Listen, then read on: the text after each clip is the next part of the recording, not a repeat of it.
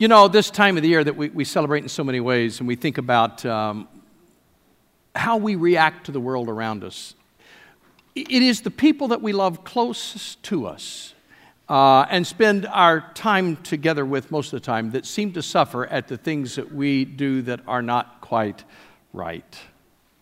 Love the ones near us, the hopes and fears of all the years. You know, the carol, O Little Town of Bethlehem, was uh, written in 1868. That was three years after Phillips Brooks had actually been on a trip to the Holy Land where he sat on a hillside overlooking the little village of Bethlehem below. And when he got home three years later, he writes this beautiful hymn that we sing at Christmas time that contains those words The hopes and fears of all the years are met in thee tonight. Now, when Phillips Brooks wrote those words, he was thinking of the fact that when in the birth of Christ, all of our hopes and all of our fears and concerns are handled by him.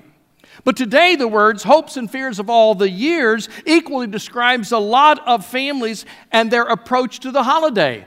All the memories of all the years, we keep hoping that this will be the perfect Christmas, and we're afraid that it won't be. The hopes and fears of all the years. You see, for all of their joy, the holidays bring added stress, especially to those that we're supposed to love the most. Have you noticed? Have you noticed that for people we don't know very well, we put on a happy face and pretend like everything is just wonderful and glorious? And with those that we love the most and we spend the most of our time together, the people who are nearest, why, we could make the Grinch look like a party animal the way we treat them and act. Now, why is it that way? Well, part of the reason it's that way is because we are comfortable with the people that are closest to us. We're comfortable with those that we love, and that's a good thing until until it, it becomes something uh, wrong. And, and, and I want to show you some of the reasons why it is wrong for us to unload on those that are closest to us and that we love the most. And these are the things that come out of the holiday season that we need to learn how to deal with. And the first one is simply this unfulfilled expectations. Unfulfilled expectations. Years ago, Glen Campbell recorded a song that you'll hear wafting through the mall as you're shopping, or you'll hear it on elevators. And the words end with, with uh, the song ends with these words Christmas is for children, but aren't we all children Christmas Day? Now, now that's the rub. We all go back to our childhood and to our favorite Christmas, expecting every Christmas morning to be as wonderful. I remember as a kid spending Christmas Eve with my grandparents, my aunts and uncles and cousins, and thinking it was just the most wonderful evening of the year, it, that it was perfect. Now, I'm quite sure it wasn't perfect, but to a child, it seemed magical. And, and, and, we do that as adults. We grow past, and, and then when you look back, you're not always thinking clearly because you don't remember the bad stuff, you just remember the good stuff. And you want every Christmas to simply be perfect. And consequently, we feel let down and discouraged and disappointed when it isn't perfect. And then we take out our frustration on those that we love the most. We dump our disappointment on the people we're closest to. And a lot of it just grows out because we've got unrealistic expectations that become unfulfilled expectations. Here's the second thing just stress. The stress of the holidays. Think of everything that happens in this last month of the year traditions to keep, and holiday movies to watch, and names to draw, and gifts to find, and purchases to make, and lights to put up, and trees to decorate, and nativities to set, and toys to assemble, and sugary goodies to bake, and cards to send, and presents to wrap, and guests to invite, and parties to enjoy, and church events to attend, stockings to fill, and family to visit, and used wrapping paper to pitch, and dishes to wash, and unwanted presents to return, and dry needles to pick up, and decorations to rebox, and lights to take down, and twice the trash to throw out, and the spoiled leftovers to feed to the the neighbor's dog. Just reading through that list is exhausting to me. Is it any wonder that, under the best of circumstances, the holiday season from Thanksgiving to the New Year is a stressful time? When Charles Dickens wrote his classic book, A Tale of Two Cities, he opens with the line, It was the best of times and it was the worst of times. Well, given our frenetic holiday pace that we keep, it would have been better if he'd opened the Christmas carol with those words, because most of us live through the holidays as if it's the best of times, but it's also the worst of times. And when we let stress overwhelm us, that's when we get crabby with the people that we're supposed to love the most. There's a third thing I think that enters in a lot of times to this, and that is just sheer resentment. for all of the joy that many families experience, there are those among us for whom the extended holiday season is difficult at best and depressing at worst. For some, it is resentment that grows out of the tough times. If you are out of work, if your marriage is struggling, if you've got a family member that is dying of a terminal disease, if you're a widow or a widower, you may battle with a resentful spirit. When you look around and everybody else seems happy and excited because of the holidays, and you're not happy because of the holidays, it, it, it, it's easy for you to be bitter about those who seem to be having a good time.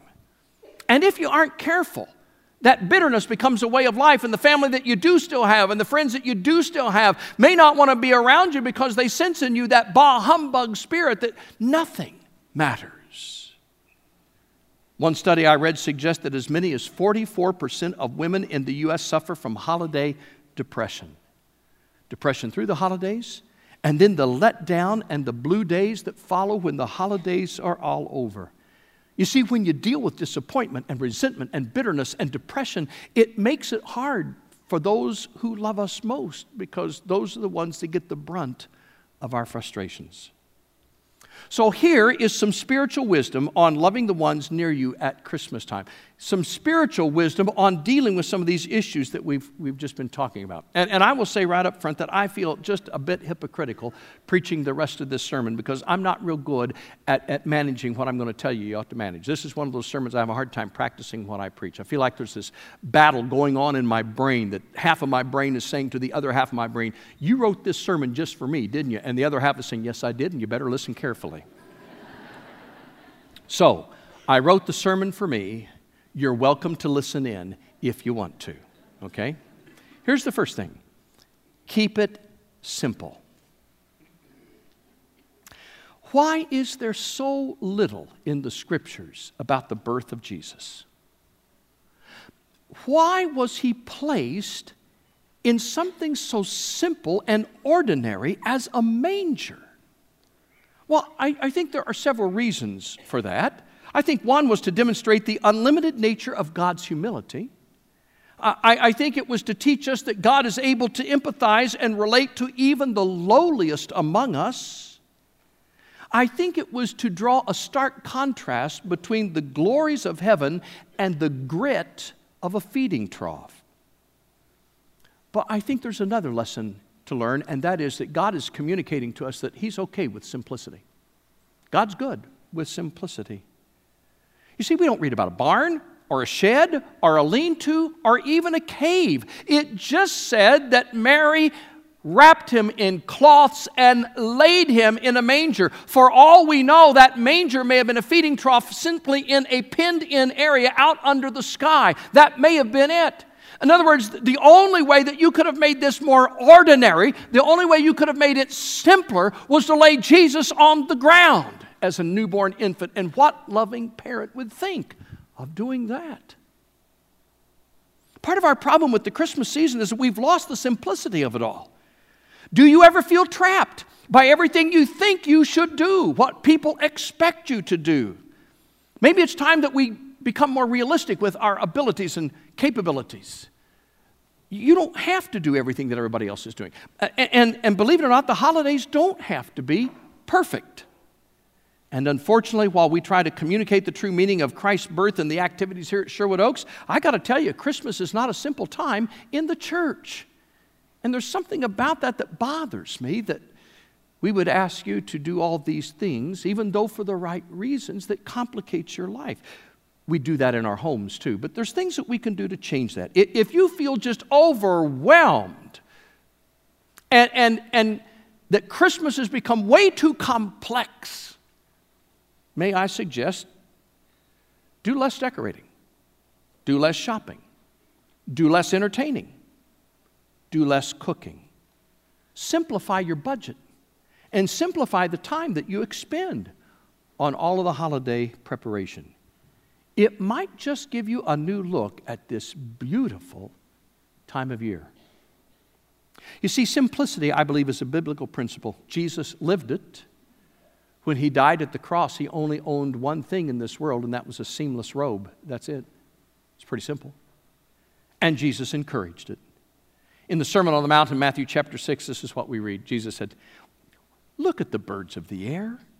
They do not sow or reap or store away in barns, and yet, and yet your heavenly Father feeds them. He takes care of them. Are you not much more valuable than they? When you go home this afternoon, look out your windows and see the birds. They seem so carefree. Their life is so simple, and God is reminding us live it simple like that.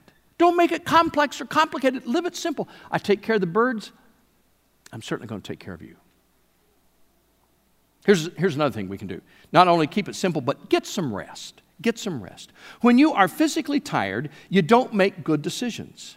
And the holiday season adds not just to our physical weariness, or, or it does add to our physical weariness with emotional weariness and mental weariness. And when you are emotionally, mentally, and physically drained by all of the stuff that goes on, you can't enjoy the season. And when you can't enjoy the season, the people around you aren't going to enjoy it either.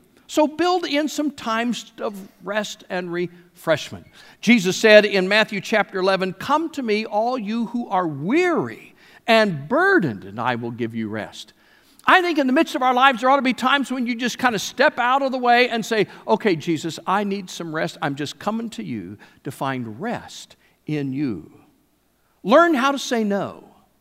This is hard for many of us, but saying yes when you should say no can leave you feeling resentful and overwhelmed. You know what I mean? You, you feel like you're obligated to say yes, you really want to say no, but you go ahead and say yes, and then you are angry and resentful that you said yes. And I'm here to tell you when you're resentful and angry, you're no fun to be around.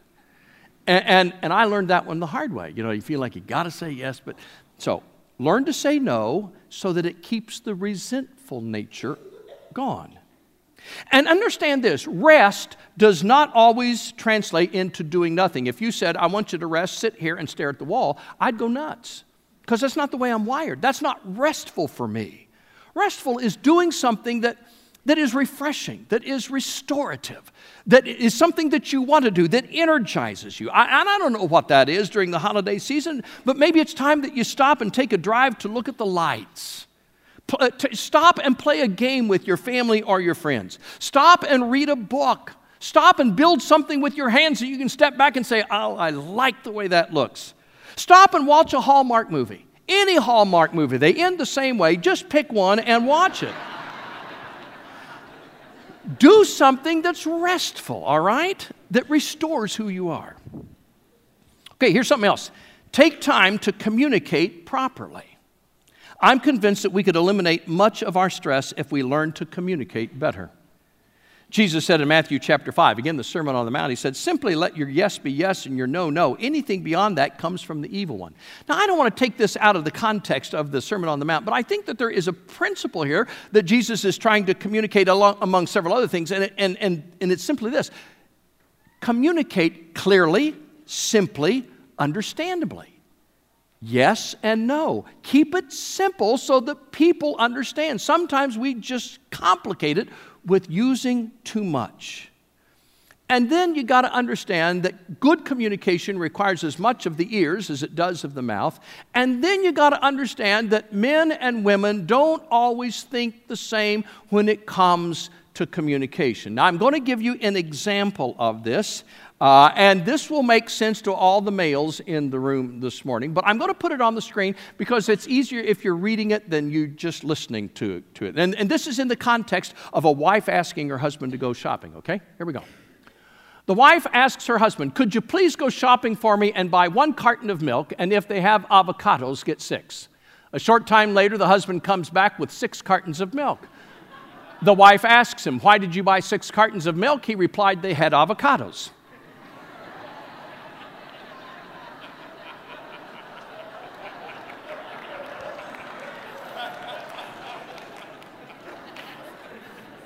Now you know why I put it in print. Some of you had to go back and read it to get the context.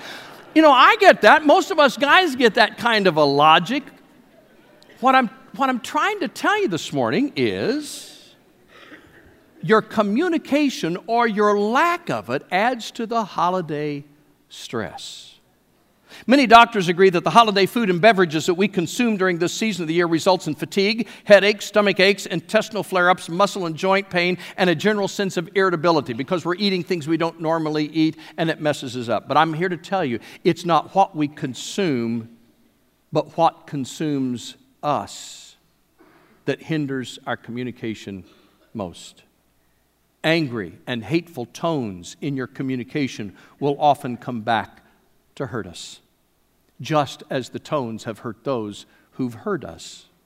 And as we've noted before, medical science now has documented proof that emotions like bitterness and resentment and anger can cause headaches, backaches, allergic disorders, ulcers, high blood pressure, and heart attacks. Anger is a destructive emotion, so work hard at trying to understand one another and communicate clearly so you can eliminate the anger, you can eliminate the bitterness, you can eliminate the resentment, and it will help the holidays and this celebration of the birth of Christ when God communicated to us in the person of His Son.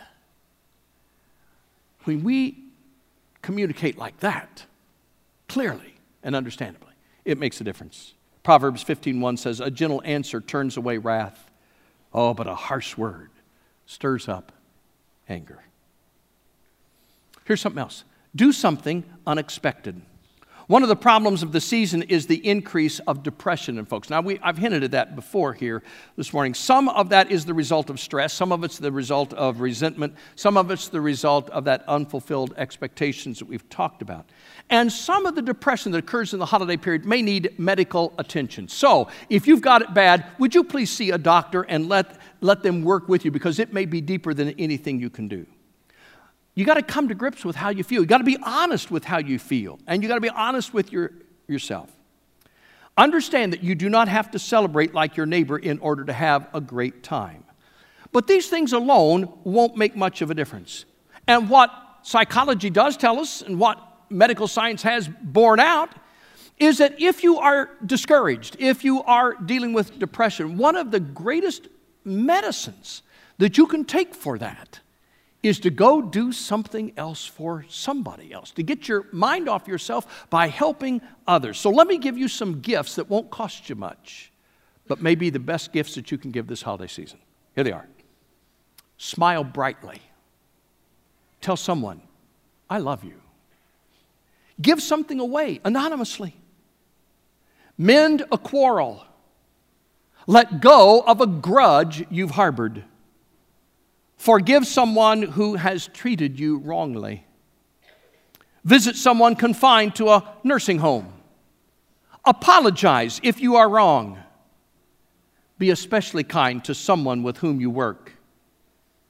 Give as God gave to you in Christ without obligation or announcement or reservation or hypocrisy.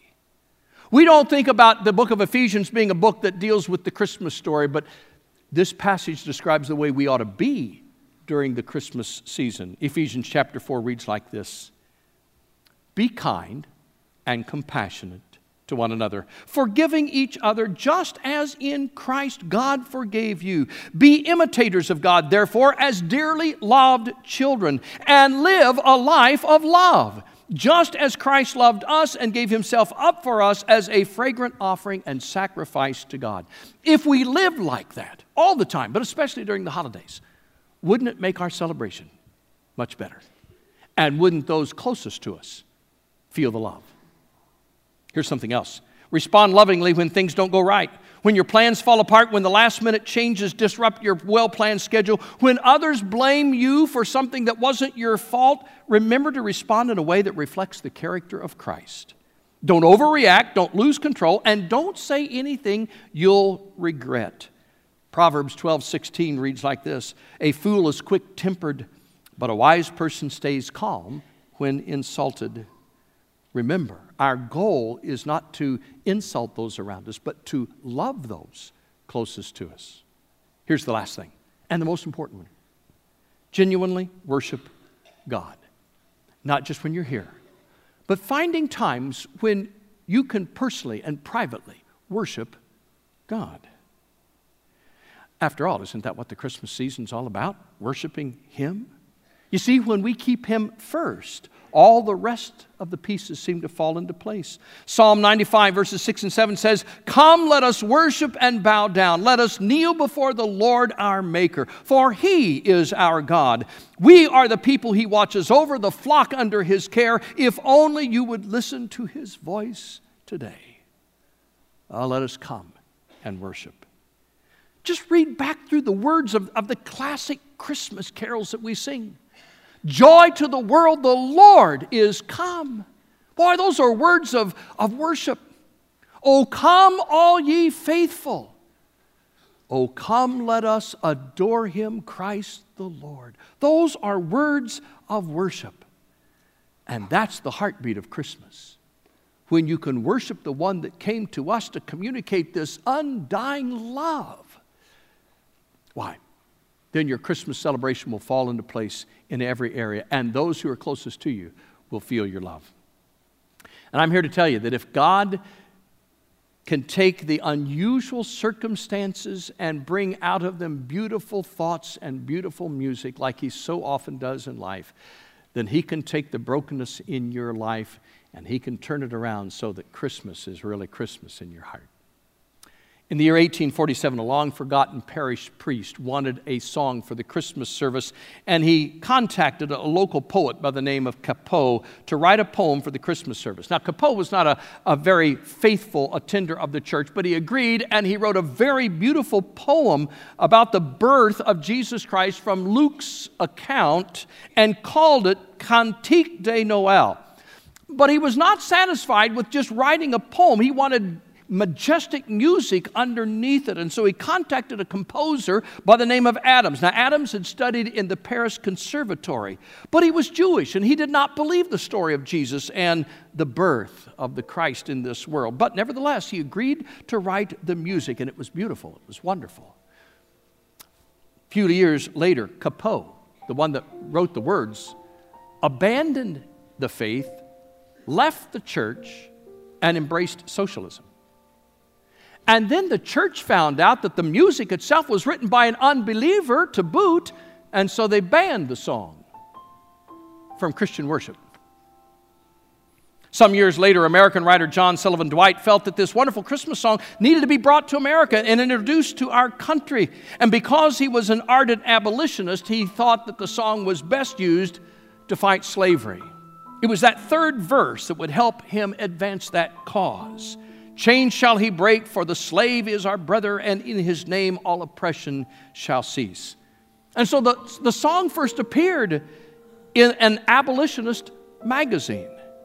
And the English translation quickly became a favorite Christmas song of the North during the Civil War. And 40 years later, this song was the first ever heard on the very first radio broadcast ever on Christmas Eve in 1906. This beautiful carol was requested by a forgotten priest, written by a man who abandoned the faith and turned his back on the church, set to music by a person who didn't even believe in the birth of Jesus Christ, was introduced to our culture to help fight slavery, not advance the birth of Jesus Christ and to fight the sin that slavery was, but not to advance the birth of Christ. And yet, God took all those misshapen pieces and brought them together in the song that you heard earlier this morning, right before I stepped up to preach. Oh, holy night. Is there a Christmas carol that has more power than that one? If God can do that with a song, then imagine what He can do with the pieces of your life that seem so disjointed.